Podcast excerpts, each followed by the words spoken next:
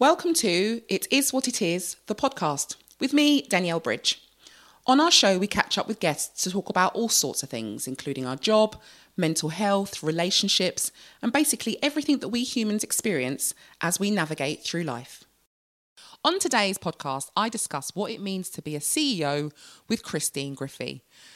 We talked about our anxiety, imposter syndrome, and overcoming our own unrealistic expectations of ourselves.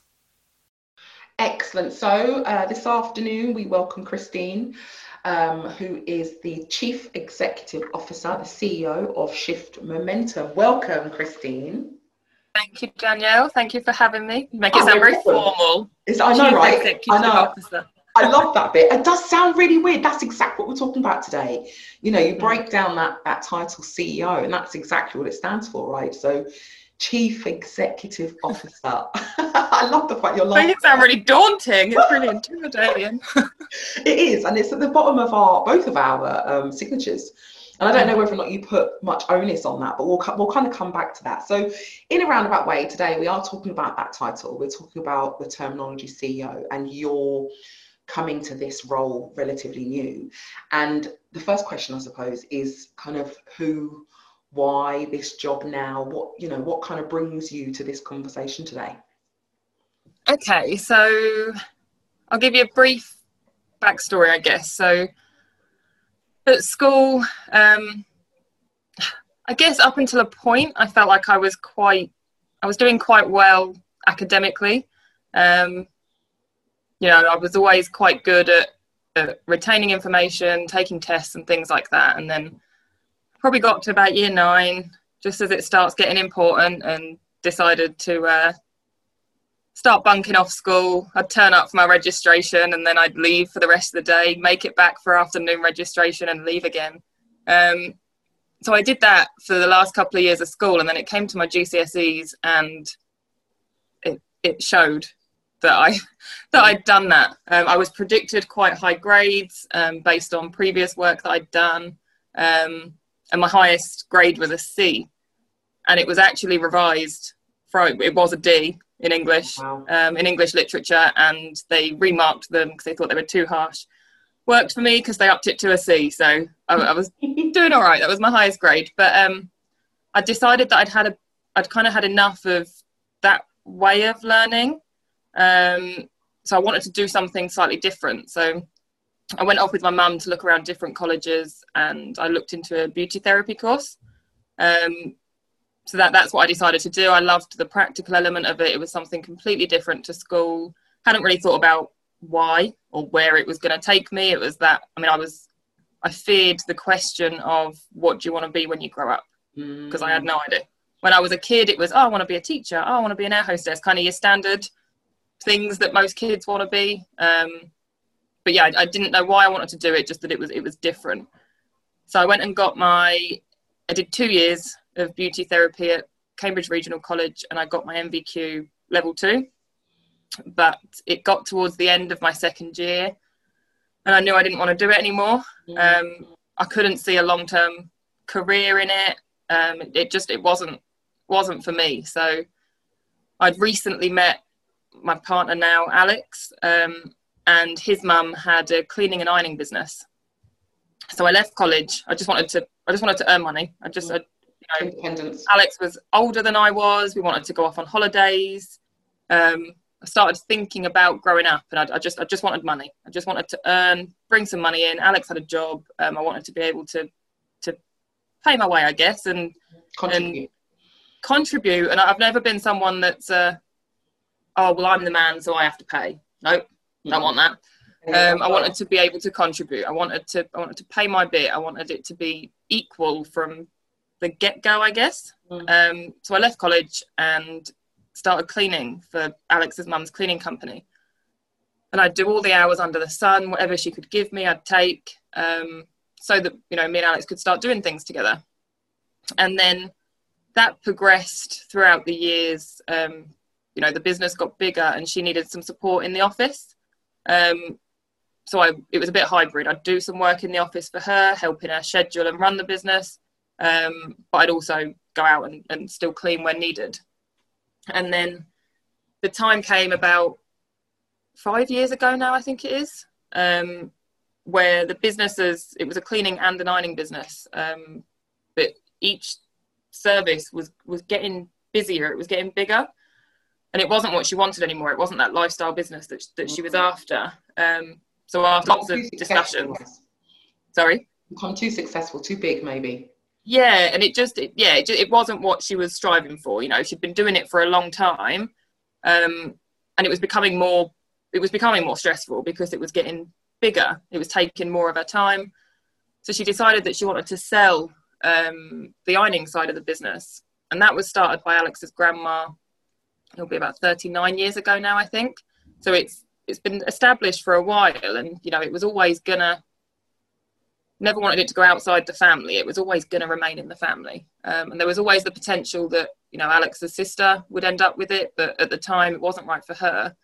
So me and Alex decided, yep, we'll we'll do that. He was at his he was still employed. He was at a, a big pharmaceutical company, so it was going to be left on me to run it, mm-hmm. Which was fine. But it was the first time, I guess, I was responsible.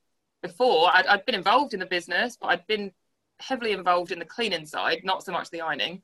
Ask anyone, ironing's not my bag. I'm terrible at it. Absolutely terrible. Um, absolutely hate it. But um, it was the first time that I was respons- like solely responsible. Because whilst Alex was involved in it, like I say, he was still off and he was at work. Um, so it was down to me to run it. And it was small at the time. It was it was small and that was it was growing, but it was fine for Alison that it was still relatively small because obviously she had the cleaning for us, it being a standalone business now, it wasn't fine that it was small. Mm. Alex's tactic was to, yeah, Alex's tactic was to get busy. We just got to get busy. So we did that. We we bought a second dining company to latch onto it. Um, we bought a second van. We expanded our radius. Um, we got we got really busy. We, and then we we reevaluated and realised that well, we're travelling 25 miles to pick up a load of ironing worth 17 pounds at the time traveling 25 miles back for that one person by the time we've paid a driver by the time we've paid an ironer so we we then we did we reevaluated we cut some of that extra that we'd taken on to get busy and just kind of densified the areas that that we were doing well in um, so that was fine um, that was kind of my first experience into running a business. Did Alex you think was at that time though that you were running a business. Did you think about your title at that time, or did you think about your responsibilities as, you know, the chief exec or the, the director of a business at that time? Did you think of it like that? No, I thought of it. I, I thought of it like I was a manager. I was managing the company end to end. Alex was at the time when it was first sold, you know, me and Alex hadn't been together for a huge period of time. We've been together for a few years, but it was a family business, and rightly so, it was sold to Alex. Mm. Um, so I guess he owned it, um, and he'd helped me with the strategy side of it, but day to day running, end to end running was me. So I guess I, I viewed it more as a manager okay. than anything more than that. And and as it evolved, obviously, me and Alex then became partners in that business. Um, I guess as I became more trusted in the family, maybe. Um, but um, that was my first introduction to running a business, and it was it, it was the hardest one. Um, you know, since then we started. You know, we bought a commercial cleaning company. We started our own domestic cleaning company. Alex was starting Shift Momentum and Shifties. Um, so we've then, since the ironing shop, our lives have been consumed by business. Um, Alex stayed at his corporate job probably for the first year or two that we had the ironing shop. And then he made that leap to leave once we bought Silvertone, the commercial cleaning company.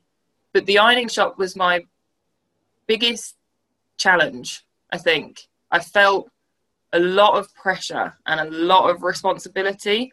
It wasn't it wasn't my family that had started this business. It wasn't my business that I'd started. It was it was someone else's grandma's business that I was being trusted with. Mm. And it it resulted in a, a long period of time where I suffered with anxiety. And since then, it, it's funny when I look back now.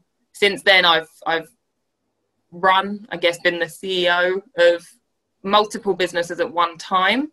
Wow. Back then, it was just the ironing shop. I feel mm. like I had my breakdown a little early um, but it was a tiny thing to look at. Yeah, and actually, it's interesting because you talk about the pressure there, and mm. the pressure, I suppose, in my mind as well. And you might agree or disagree, but it's the perception of that responsibility that causes the pressure rather than the actual day-to-day job that you're doing because you're more than capable of doing the, everyday day to job day-to-day jobs because that's what you were doing with no problems whatsoever and if there were problems it's problems that every business owner in the whole of the world will come up against i think sometimes the expectation of wanting to get it perfect or without having any issues or for it to go smoothly uphill all the time is the expectation and that's very different from the realities. You're listening to It Is What It Is, the podcast. We hope you're enjoying this episode as we strive to bring you interesting conversations about the things that really matter. If you'd like to hear more, please subscribe. But for now, let's get back to that conversation. I just want to kind of go back to because you talked earlier on about being at school. Did is there anything you learned at school that held you in good stead for running your first business? I think probably not academically. I think my mum always says it to me, or she, she always has said it to me in the past, is that the first few years I was in secondary school in particular, probably some of primary school, I was a bit of a pushover. Like I'd kind of just, I'd roll with the punches and just kind of do whatever anyone else was doing. And we were actually talking about it in the office um, uh, Monday, I think it was. Um, a couple of us were chatting about our, our experiences of school, and there was, I think I was in year nine, and there was this really ridiculous situation that happened where two of my friends at the time decided to do something that made me so anxious to go into school that I spent a week or two off school mm. until they'd decided that I was back in the group and we were friends again for about two weeks in year nine. So I was what, 13, 14? Mm. how old you are in year nine anymore. Um, yes. I think it's about 14. But I spent a couple of weeks being anxious to the point where I couldn't eat. I was telling my mum that I just wasn't well. She knew that wasn't true. Um, but the later years, you know, after that situation, my last couple of years at school, I started to develop a bit of a backbone. I started to develop a little bit of a little bit of resilience because I've definitely struggled with that throughout my adult life. But I, I think that the biggest thing that I learned at school was to stand up for myself, to to be that bit stronger. I mm. think in in situations. Um, so I'd, I'd probably take that as my biggest learning from school nothing yeah. academic, nothing you know specific to business. It's so fascinating because you know, when you think about the CEO route, you know, these big corporate business owners, all these big people, you know, that run these massive organizations, you imagine or I don't know, the story that we're told is that people go to school, they get the best grades. Then they go to university, they get the best university grades, you know, the best degrees. And then they go into business, they work their way from the bottom and they work their way up. And they get to this position of being this chief executive officer and they're running massive organ. And I, I kind of like, I don't see that. It's not my truth. And I, I don't believe it's your truth um, from what you've from what you've said. So how and that's probably not a question for you, it might be a question for Alex actually, but you know, how can we make sure that we can change the narrative? And I think that by people seeing your journey or hearing about your journey, they can think to themselves, actually, do you know what? That might that might be okay for me not to know what I want to do. You know, I have two children and I never ask them what they want to do when they're older. I never ever ask them that question. It's completely alien to me.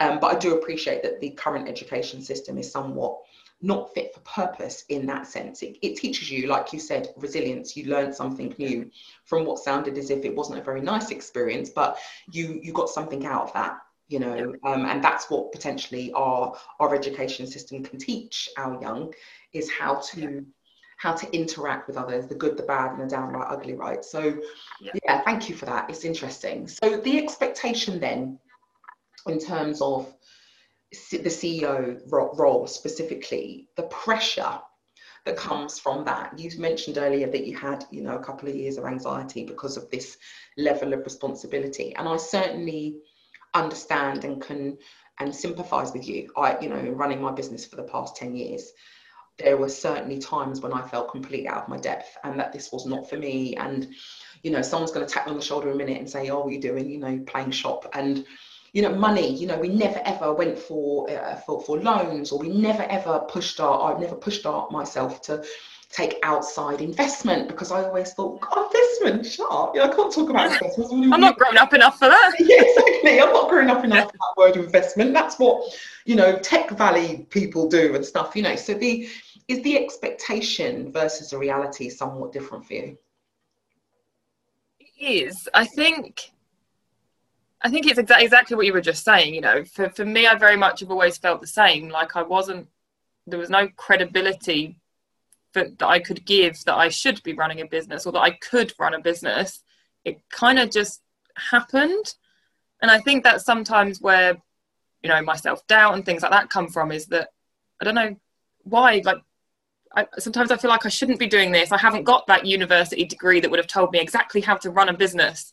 Um, and it's hilarious because because you know you, you speak to alex about it and it's exactly right what he says is that you know you can you can go to college and you can go to university and spend all that time learning business but you're never going to learn it the same way by actually doing it. Absolutely. Um that's you know they're not going to teach you the, the real nitty gritty the how you feel. Yes they can teach you the the, the fundamentals the, the basics of running a business but it doesn't always work out that way and you could do all of that stuff that you've been taught at university and it could still not work. So i think it's kind of setting people up for this expectation that maybe doesn't happen and i'm, I'm realizing that you speak to a lot of ceos and that stereotypical way that people get there isn't how many of them got there. Mm. it's just what people think they should do and then normally people that have studied business might go and become some sort of business anal- analysis in a bigger business um, rarely do you speak to a CEO that has gone through college, gone through university, started at the bottom and worked their way up to get there. Um, you know, they normally started off with an idea or being around someone else that had an idea. That's that's also part of my journey as, as you know, CEO. The pressures of I didn't, I wasn't the founder of any of the companies that I've been the CEO of or helped run or the businesses that surround um, me and the people that I'm in business with. I didn't, I wasn't the founder of any of them. And so I struggle with that sometimes. I sometimes feel like, well, again, I've, I've just come in to manage them. Like mm-hmm. it's not, I'm not, I'm not the creative behind it. I'm not the idea behind it. That's another layer then, isn't it? Then in yeah. so we've got the CEO, then now we've got a founder, you know, who yeah. who who founded the business. And it's interesting because I am the founder CEO of my organization. I started it from the very beginning.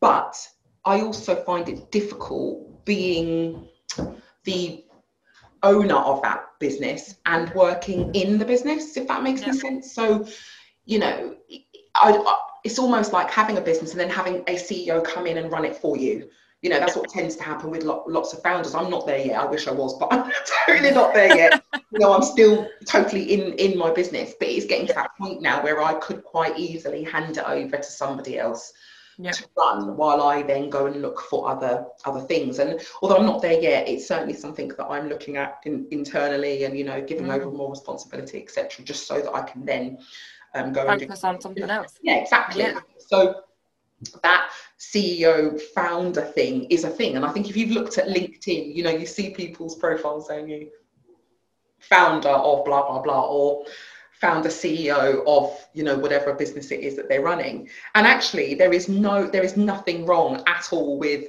being a CEO of an organization. And people get CEO positions in lots of organizations, you know, without the pressure of never founding that business. So it is quite interesting that narrative that we tell ourselves, you know. And it's, it's the separation between them, you know, like you say, it, it's often, and it was it was this way with the ironing shop that you'd you're so in that business, you are doing.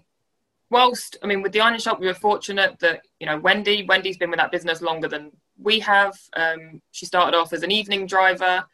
She then increased to be kind of the only driver, and now she is running that business. Mm. Um, but that transition was hard because I'd gone from being on the sideline of that business when when Alex's mum had it to then running that business end to end to then letting go of some responsibility to Wendy but I never wanted to feel like she she wanted she wanted to run that business but anytime there was a problem and she'd maybe come to me to run it past me to get my advice I'd take the problem away from her because yeah. I didn't want to feel like her taking on that role in our business was negatively impacting her. Wow. I hated that feeling. Wow. So I wouldn't I wouldn't relinquish everything. This process probably started of her running the business a couple of years ago and it's only been this year where she has now got control of everything. Because I was so worried and it used to frustrate her, I know it did. but I used to worry about negatively impacting her. So I'd take all them problems. i will just deal with that. I'll deal with that problem. Wow. I didn't do her any favors. Yeah. And now she deals with them fine. And she sometimes reminds me if I'm if I ring you and have a bit of a whinge about something, it's just a vent. It's not because you need to jump in and do anything. I've got it. I can do it. But she used to say to me, "You need to give that to me. I need to do that. I need to deal with that." And it's a process. I am a, I'm a little bit of a control freak, but once I get so stuck into something and it's what I'm then comfortable and used to, it's always easier to jump in and just do it yourself. So it's as it transitions, it's being comfortable with all the different levels of that transition, I think, and accepting where you are currently. Like you say, you're the CEO and founder, but you might still be doing quite a lot in your business, and that's fine. And when it comes to a point where you're not, it's also fine that you're not. I sometimes feel that I'm not doing enough. Are yeah. you looking at me thinking, you're CEO, but what the hell are you doing? Yeah. Right? yeah you're yeah. just over there with an easy life. and it, it's finding that balance and, and being comfortable with every phase of it, I think, is um, is a challenge that you, you have to overcome. It's doing the work right. And I love the fact that you mentioned there about wanting to take away the pressure.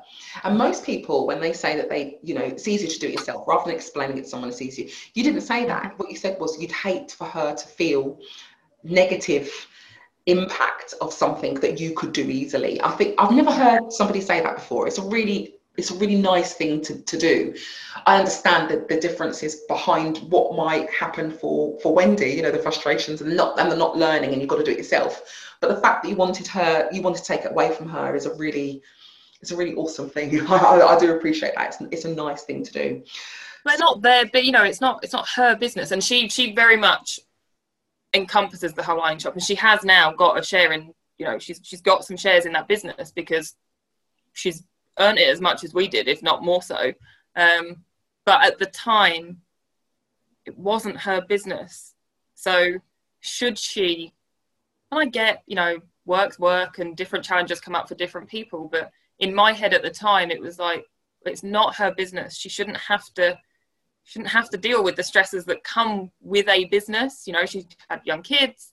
I hated the thought of it impacting her life. Yeah. So, to her detriment at the time and mine not being able to get out of the business as quickly, I'd take it off her. And like you say, the the the, court, the reasons behind it were good, but it just delayed the process for us both. Yeah. So it's it's nice that we're at a point now where it's she's she's got it, and I, I never doubted that she was capable. It was that I don't want my business to have a negative impact on your life and your family oh, life. And... People, if you just heard that, like other CEOs, please just like listen to that. It's amazing. you know, you don't want your business to have a negative impact on your staff. I mean, that's no. just absolutely amazing. And if all organizations took that stance from management down, then mm. I really do believe that organizations wouldn't have half the problems that they potentially have yeah. with staff retention and staff loyalty and you know looking at their mental health and being aware of the things that pressures of work can do for people you know yeah.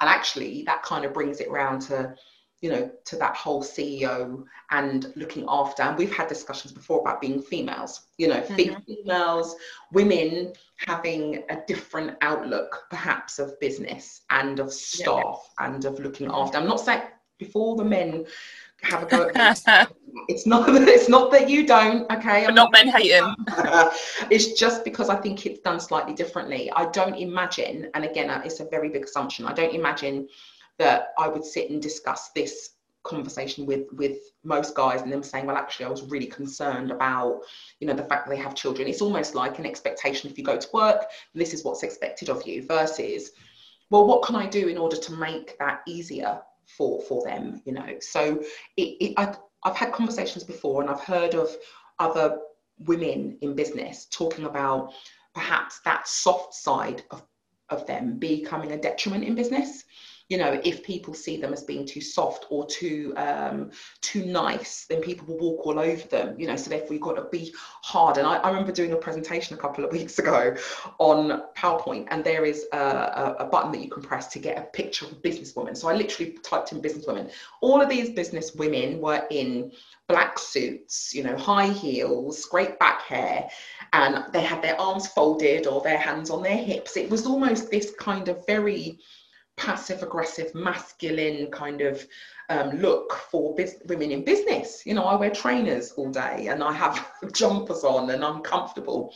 So it's not helped i don't think by society almost having a perception of what a businesswoman should look like let alone a ceo you know? Yeah no i, I, I completely agree. I mean form formal doesn't really happen in our office. I can't I can't. I mean, the thought of wearing heels to work every day, literally, no, I'm just not going to do it.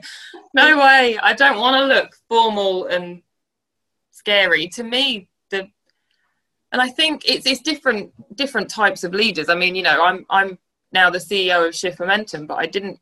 I wasn't always. Um, I'm not the founder of that business. Alex is the founder of that business, and he was the CEO for a long time. Um, he asked me if I would do it this year um, because we knew we were going to expand and we were going to take on more team members. He knows he's not the right person to manage a team of people. He's great and he can motivate and he can champion and he can support, but he's got a very different style to me. He has got a more masculine, aggressive style to managing people, and that is necessary sometimes. Um, you know, he's also got his very supportive side, which you know, yeah. but you know, when it comes to when push comes to shove and something needs to get done, he's gonna default to aggressive and, and masculine, and that's not always what people need. Mm. And he he knows he he knew that to to lead to to manage that team of people, he wasn't the right person to do it. So he asked me to do it, and he took a step back.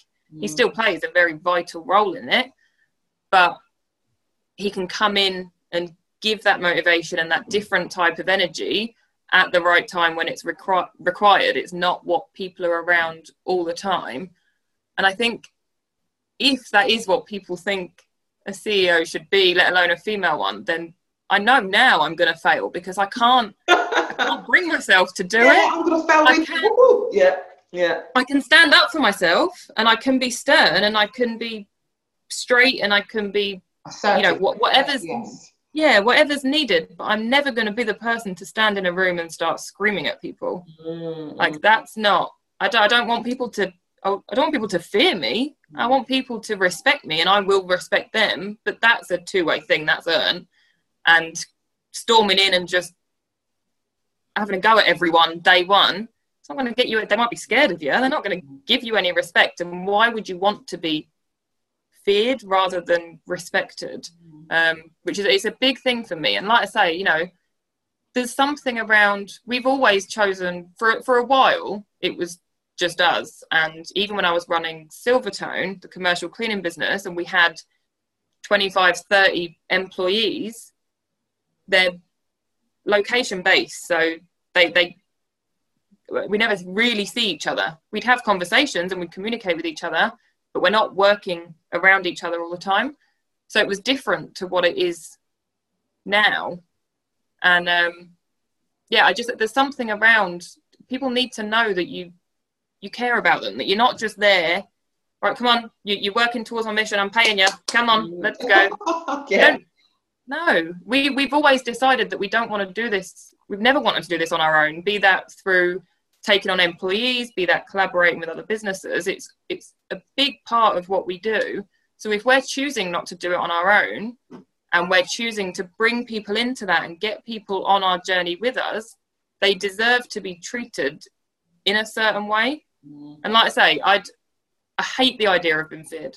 Absolutely hate it. Respect and fear are different, and it should be respect. It shouldn't be fear. Absolutely, I agree. And you know what? It's interesting because I kind of want to bring everybody uh, to, to understand the terminology. And I mean, aggressive is not necessary. I think when people talk about aggressive, they're like violent or, you know, yeah. shouting and stuff. That's not aggressive necessarily in my mind. And mm-hmm. I think actually when you're going in and doing very, very clearly defined things, in a way that is straight to the point without any kind of soft edges. That is aggression. Um, yeah. And again, you're quite right. It's totally fine for some organizations, and some people thrive off of that. I yeah. think it makes a really, really good CEO or director or manager if you can pick out the things that work for people you know and i know alex and very i know alex very well and he is the softest guy. Oh, he is. He's so squishy inside. Absolutely, in terms of personality. But when when you talk about his his aggressive stance, what I mean, what I think you mean by that, or what I certainly pick up from that, is he knows exactly what he wants and goes for it. Very direct, very clear, without yep. any apology. And so I think I want to just make sure that people are aware when we're talking about aggressive behavior. Mm. It's not aggression from what people perceive as being it. It's just very clearly defined and to the point and with no apology. And actually, I love that. I think it's really important sometimes. But for, and you and I have had discussions about this before, for some people, that's not going to work. No. Some people just need a little bit more of that, you know, that that sitting down and that just softer approach. And it yeah. takes a good person to recognize that their style perhaps isn't met, suited to everybody. And I love the fact that you've come into the shifties now and are bringing that stance and bringing that vibe to, to the group. So, what do you hope to bring then to your role as CEO? And every time I, I say this, you laugh, it's hilarious. Uh, uh as a as a CEO to to Shifties to the Shifties Momentum, what do you think, or what are your goals aspirations for the future for, for your role there? Oh, that's a that's a big question. Big question. It's a big question. Um, I guess I I want to I do want to be able to make my mark on that business. Like I say, I didn't I wasn't the founder. Um, you know, the first couple of years I was very much involved in it from an outside point of view. Um, and I think between Shift Momentum and, and Shifties, the the journey's changed over the the couple of years that they've they've been around and I now with with shift momentum specifically I want to I want to get it doing what it's it's capable of doing I really want to solidify that because you know we've we've had internal conversations about this um, you know we've had some external conversations about it and and there's a little bit of confusion around shift momentum and shifties and what they obviously everyone knows there's a connection because shifties was born out of of shift momentum and it all started with alex and, and danny at the time. Um, so it's it's for me my focus is is shift momentum while supporting alex and shifties and and really championing that business and the people within it to to get to where they can get to really solidify what it is that we're doing what it is we can offer businesses because we know it's articulating that in the right way. Like i say we there is that connection there between shift momentum and shifties and that's that's absolutely fine. Like i say one was born from the other but they've definitely got different missions and i'd like to it's where me and alex whilst we're aligned we also have different aspirations and different achievements. So you know for me it's i i, I want to make an impact on that business. I want to bring my stamp to it. I want to i do want to not feminize it slightly but just just soften it a little bit and yeah re- really solidify what that is. For me as a ceo it's I, I've got a long way to go myself in terms of how I feel about me, my capabilities, and and everything like that. And it's great that the people that I've got around me champion that. They offer me the support. They, you know, they believe that I can do it. All that nice stuff. But and that and that's lovely, and you definitely need it. To me, my biggest journey is is is believing it myself because it's great that everyone tells you it. It's really, really great. It's really lovely. I don't want to undermine that at all. But until you believe it yourself, that's never going to be enough.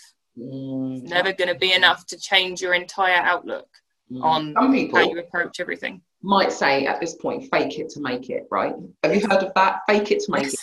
I hate that saying because I can't fake anything. Whatever I feel, see, is on my is everything I talk about. You know, I can't be, I can't fake it. I know what they mean, you know, by putting that smile on your face and just going out there and smashing it. But I feel I feel it's really important to be vulnerable. I think it's important to be authentic and to tell people actually I'm struggling. I mean, the, the, the ladies in my office all know when I'm on a bad one, you know, when I'm not feeling confident in myself or when I'm kind of double checking the decisions I've made and I don't feel, you know, Caroline will always laugh and say, oh, um, you're wrapping up ABC Life Support again, are you? You know, because that's it, I've had enough, I can't do this anymore. It happens once every six months and I'm still here 10 years later. So mm. I think it is one of those things about just being clear that actually to be vulnerable and to be um, to be soft and to be yeah. Are part of that journey and mm. without then having to to fake it roll with the dice, you know, roll with it. When it's good, it's good. When it's bad, talk about it and try and figure out what yeah. you can do because that's part of the parcel. I don't believe anybody has a upward streak in their business all the time. It would just be no. weird. And also, if it was true, then we wouldn't have businesses that fail or businesses that stop because it would always be on that up trajectory. And it doesn't work like that. So you know, I'm, I'm really excited to see what you do with with Shift Momentum. Um, I think you are absolutely amazing, and I look very, very, very much forward to seeing seeing your growth as a CEO. It's gonna be cool. Excellent. So thank you so much, Christine. Um, so can you just tell us where people can find information about um, Shift Momentum, please? I know that we've got you've got really big following on on social media and stuff. So if you just tell us where you can where we can find you. Yep. So you can find us on your I won't say every social media channel because there's ones that we haven't ventured into. Shifty's ventured onto TikTok. I'm not. I, I, I, I like scrolling through it. I can't imagine us on it right now. I don't know what we'd do on there. But um, yeah, so, so Facebook, LinkedIn, um, Instagram. We had our, our little behind the shift YouTube series. There's some funny videos on there. Um, and then yeah, shiftmomentum.co.uk. Awesome. Thank you so much. So there you go, um, ladies and gentlemen, uh, the journey of becoming a CEO, Christine. Thank you so much. You take it easy, and um, I'm sure we will catch up very soon. You've been listening to the It Is What It Is podcast, presented by Danielle Bridge and produced by D Fresh Productions.